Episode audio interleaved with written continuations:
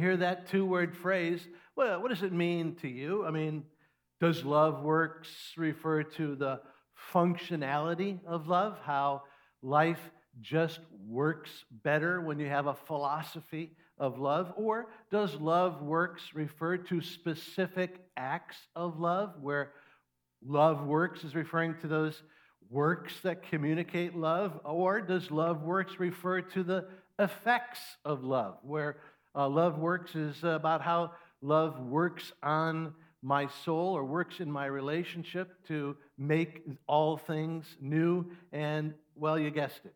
Uh, all those definitions apply to this series, Love Works. Over the course of the next six weeks, we'll be studying these meanings for love works and one more because today uh, we're going to study, study love works as the definition of the inner workings of love. Today we're going to explore the inner mechanics of love, asking questions like what is love? Where does love come from? How does love work? And to answer these love works questions, I'd like us to study what is probably the most famous verse in the Bible. At a sporting event, maybe you've seen uh, somebody in the stadium holding up this Bible reference. I've actually seen this Bible reference painted uh, on a man's bare chest, which I thought about doing for you, but that wouldn't be loving. That wouldn't be loving for anybody. So the most famous verse is John 3:16. And feel free to turn your Bible there if you'd like. The context is Jesus having a private conversation with a religious leader named Nicodemus. And Jesus says this For God so loved the world that he gave his one and only Son, that whoever believes in him shall not perish, but have eternal life. These are life changing words. So let's highlight uh, these words uh, by studying together how love works. The first words that we're going to highlight are God and loved. And these two words lead us to the inner workings of love. What is love? Where does love come from? According to the Bible, the answer to these questions is God. Love is not something that humans made up. Love is not something that exists naturally or spontaneously in nature. No, the Bible declares, and Jesus made the centerpiece of his teaching the truth that God is the inventor of love. All love has its origin in God because God is love. Now, when the Bible says that God is love, it does not mean that God is only love. No, God has many personal traits, perfect traits besides love. But the biblical statement that God is love refers to the fact that above all God's character traits, God's most signature quality is love. God's dominant trait is unselfish, outward focused, life giving love, which means that love goes back as far as God goes back, which means that there was love before anything or anyone else existed. And if you're listening carefully, a very deep and important question is coming to your mind. You're asking, how can God be love? How could God be love when he existed alone? The only way you can have love is to have a relationship. But if God is only by himself in the beginning, then how could there be love? Well, this question is answered in the mystery of the Trinity. It's tempting to think of the Trinity as a useless doctrine, or even worse than useless, because it can be off putting to some people. Or, or we just come to the conclusion that it must be a throwaway truth because it defies human rationality. I mean, human understanding cannot explain how God can be simultaneously one person and three persons at the same time. But what seems irrational to our finite minds, the Bible says, is true. And far from being useless, the Trinity explains the truth that God is love in Himself. In the truth that God lived in love even when God was alone in His existence in the universe. And Jesus explains this mystery with a deeper mystery that from eternity there was always a love relationship within God between Father, Son, and Holy Spirit. And Jesus references this truth in his prayer recorded in John chapter 17, verse 24. Jesus prayed, Father, I want those you have given me to be with me where I am and to see my glory, the glory you have given me because you loved me before the creation of the world. Jesus says that from the beginning there was a love relationship between Father, Son, and Holy Spirit. There was love even when there was only God, because there, there is this eternal love relationship within the Godhead, which properly understood corrects a very widespread and common misperception about God. A while back, I had got into a conversation with my barber. He was telling me about how he sees hundreds of people in a week, and how when you get talking to them in the chair, you find out that they are very sad and angry. And he uh, asked me, Why do you think that is?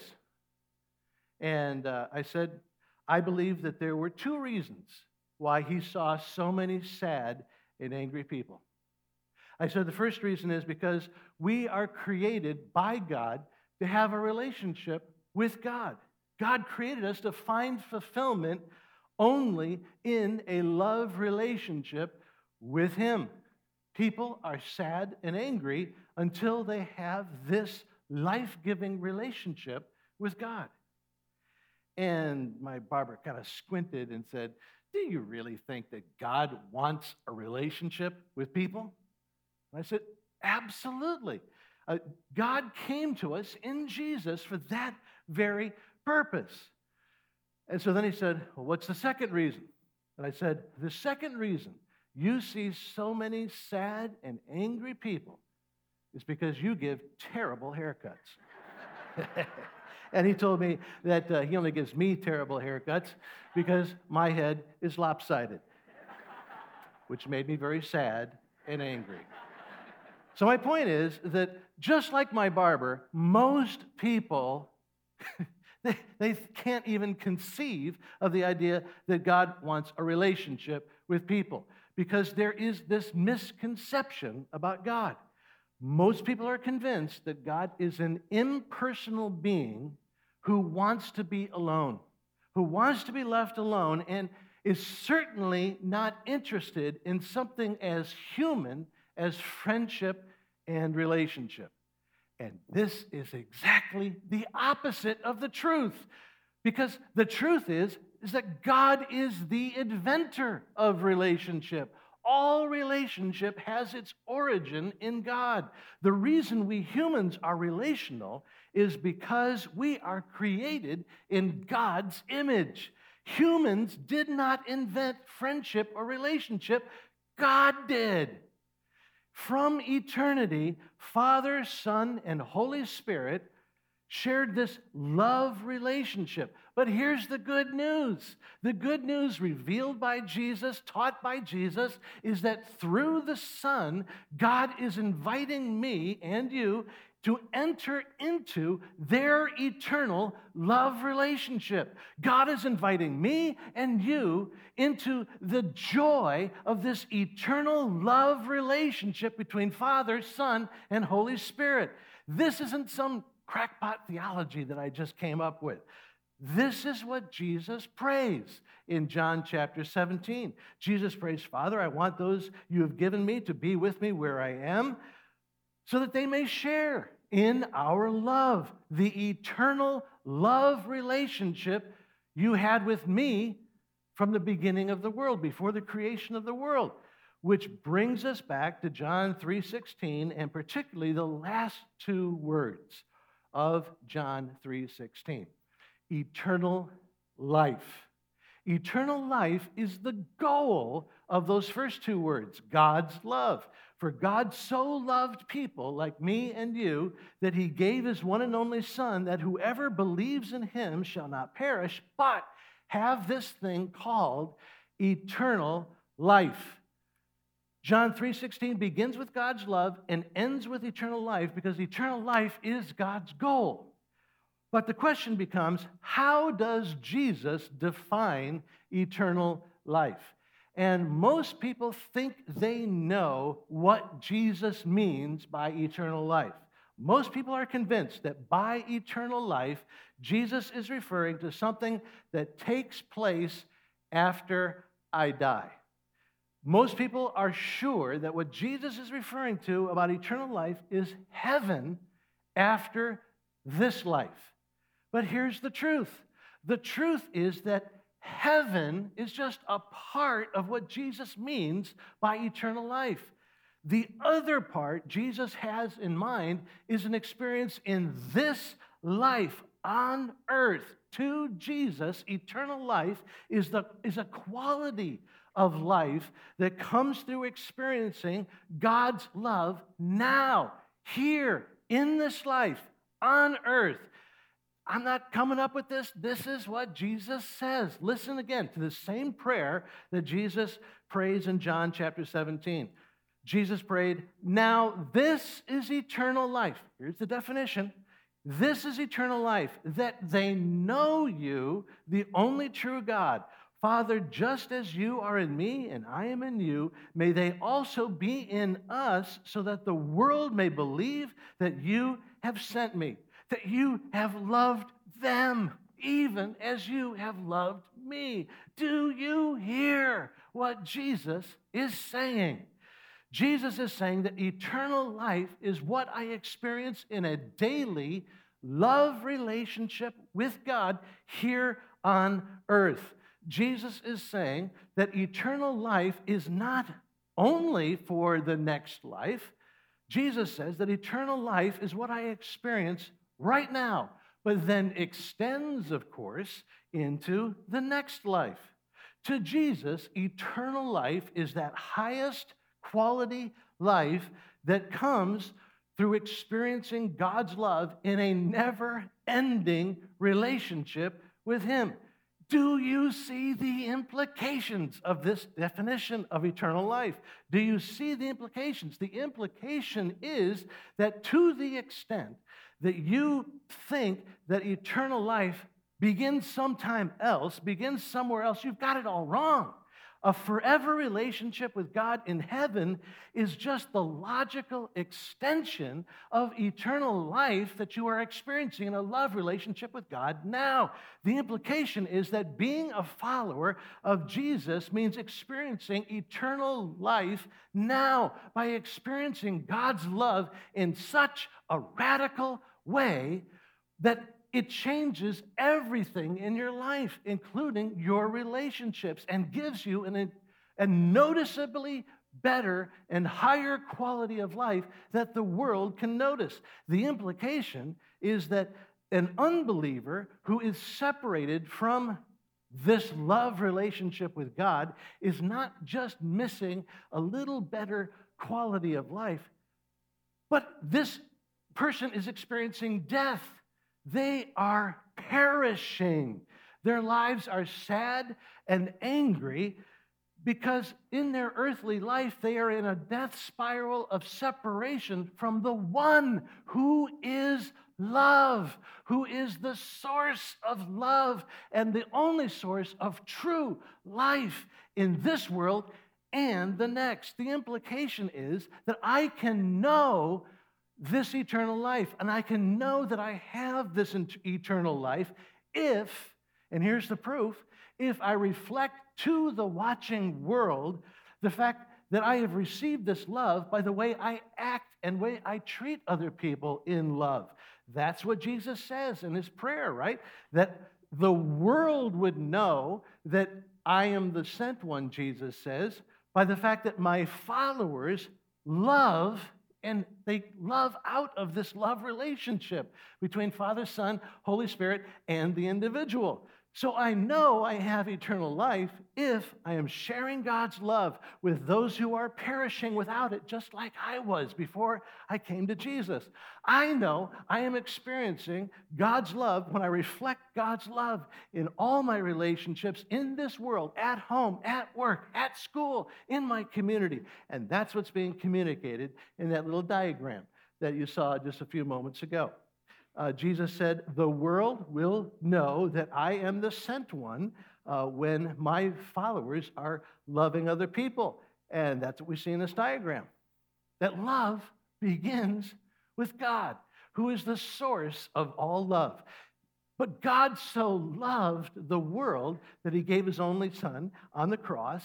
And then, as one by one we put faith in Jesus, what he did on the cross, then we enter into this love relationship with the Father, Son, and Holy Spirit. We're filled with God's love, and part of our experience of eternal life is, is reflecting this love in our home, at work, at school, and in our community. That's how love works. This is how God's love works. This is the inner workings of love. Now, back to John chapter 3, verse 16, and the definition of eternal life. Jesus defines eternal life as something you experience now in this life and then extends into heaven when you leave this life. And I hope this definition gives you a sense of comfort about heaven because many of us uh, who follow Jesus are still a little nervous about heaven. Heaven seems so foreign and odd and unfamiliar, but Jesus teaches that for believers, heaven isn't going to be foreign territory. It's just an extension of the best parts of knowing and loving God here on earth. Heaven will just be the best parts of eternal life that we're experiencing now, only tons better. Pete and Jim were best friends. And uh, they were huge baseball fans. And they had a favorite discussion that, uh, in their, throughout their friendship, which was Will there be baseball in heaven? So they made a pact that whoever would pass on first, that he would find a way to come back to the other friend and let that friend know whether or not there was baseball in heaven. So eventually the day came, and Pete was the first to go. And sure enough, on the night of Pete's funeral, Pete mystically appeared to his friend Jim from the great beyond. And Jim said, Oh, Pete, thanks for keeping the promise. So, how about it? Is there baseball in heaven? And Pete says, Well, Jim, I have some good news and I have some bad news. And Jim says, Okay, Oh, what's the good news?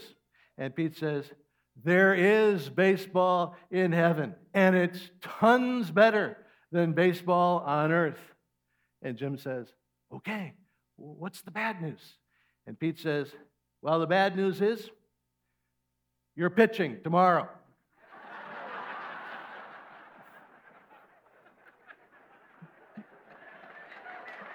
None of us know. None of us know. None of us know when we're going from the majors, you know, from the minors to the majors, you know. For all you know, you could be pitching tomorrow. So uh, if you're a believer, if you put your faith in Jesus, you have nothing to fear because what you're experiencing now is what Jesus calls eternal life.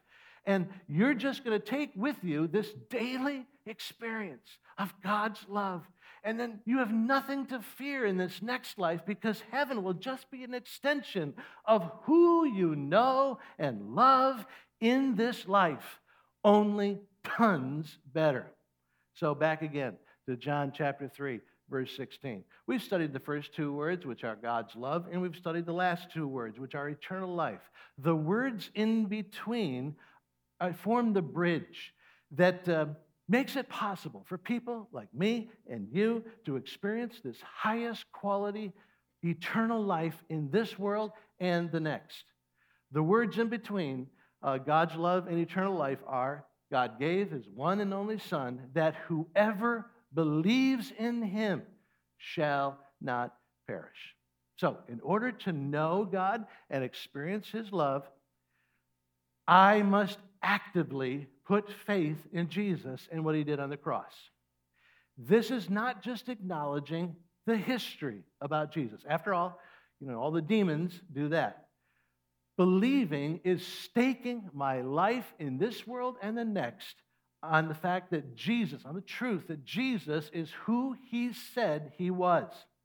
Believing that there is forgiveness from God, and that forgiveness comes as one by one we personally apply what Jesus did on the cross to our lives. And if you have never done this, you must do that today. You must do it before you leave this room. Just whispering a simple prayer to God and asking God's forgiveness through your faith in Jesus. Do it with urgency, as if you were perishing a little bit more every day, because if you're not in Jesus, you are. He was born not far away from where we are right now, in Bristol, Connecticut. By high school, he was considered one of the brightest high school football prospects in Connecticut history. He was so good that right out of college, uh, he was signed by the New England Patriots. And as a tight end with the Patriots, he was part of a, a Super Bowl run. But while he was fulfilling his dream and making tons of money, he was also sad and angry. So angry that he turned to violence and was convicted for murder and sent to jail. Three days ago, Aaron Hernandez hung himself in a prison cell. He left no suicide note, but he had written in large script on his forehead, John 3:16. It's impossible to know exactly what these words of Jesus meant to this tragic soul.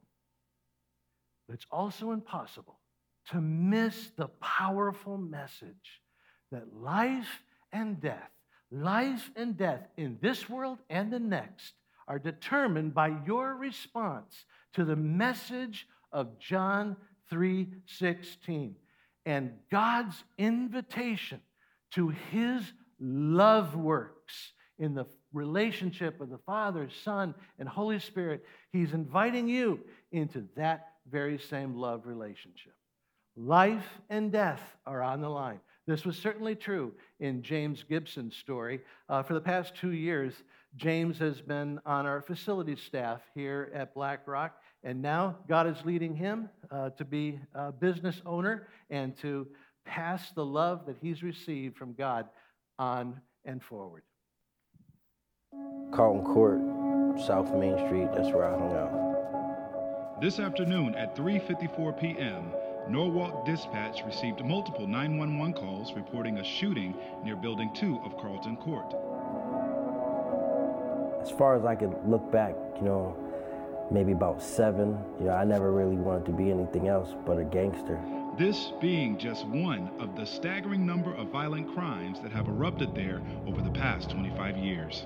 I had an influential grandfather in my life who was, uh, you know, financially successful with restaurants, uh, pool, pool hall, and you know, you just had this lifestyle that you gravitated to. And, and from there, you know, I just found myself gravitating to guns, gangs, you know, drugs, and eventually that kind of all evolved into like you know, addiction, alcoholism, and um, jails and um, institutions.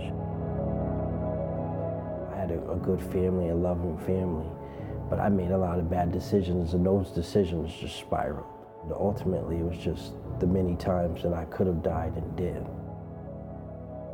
That aha moment was like a dark moment, you know, of realizing, like, hey, you know, I have a problem. Like I, I can't change.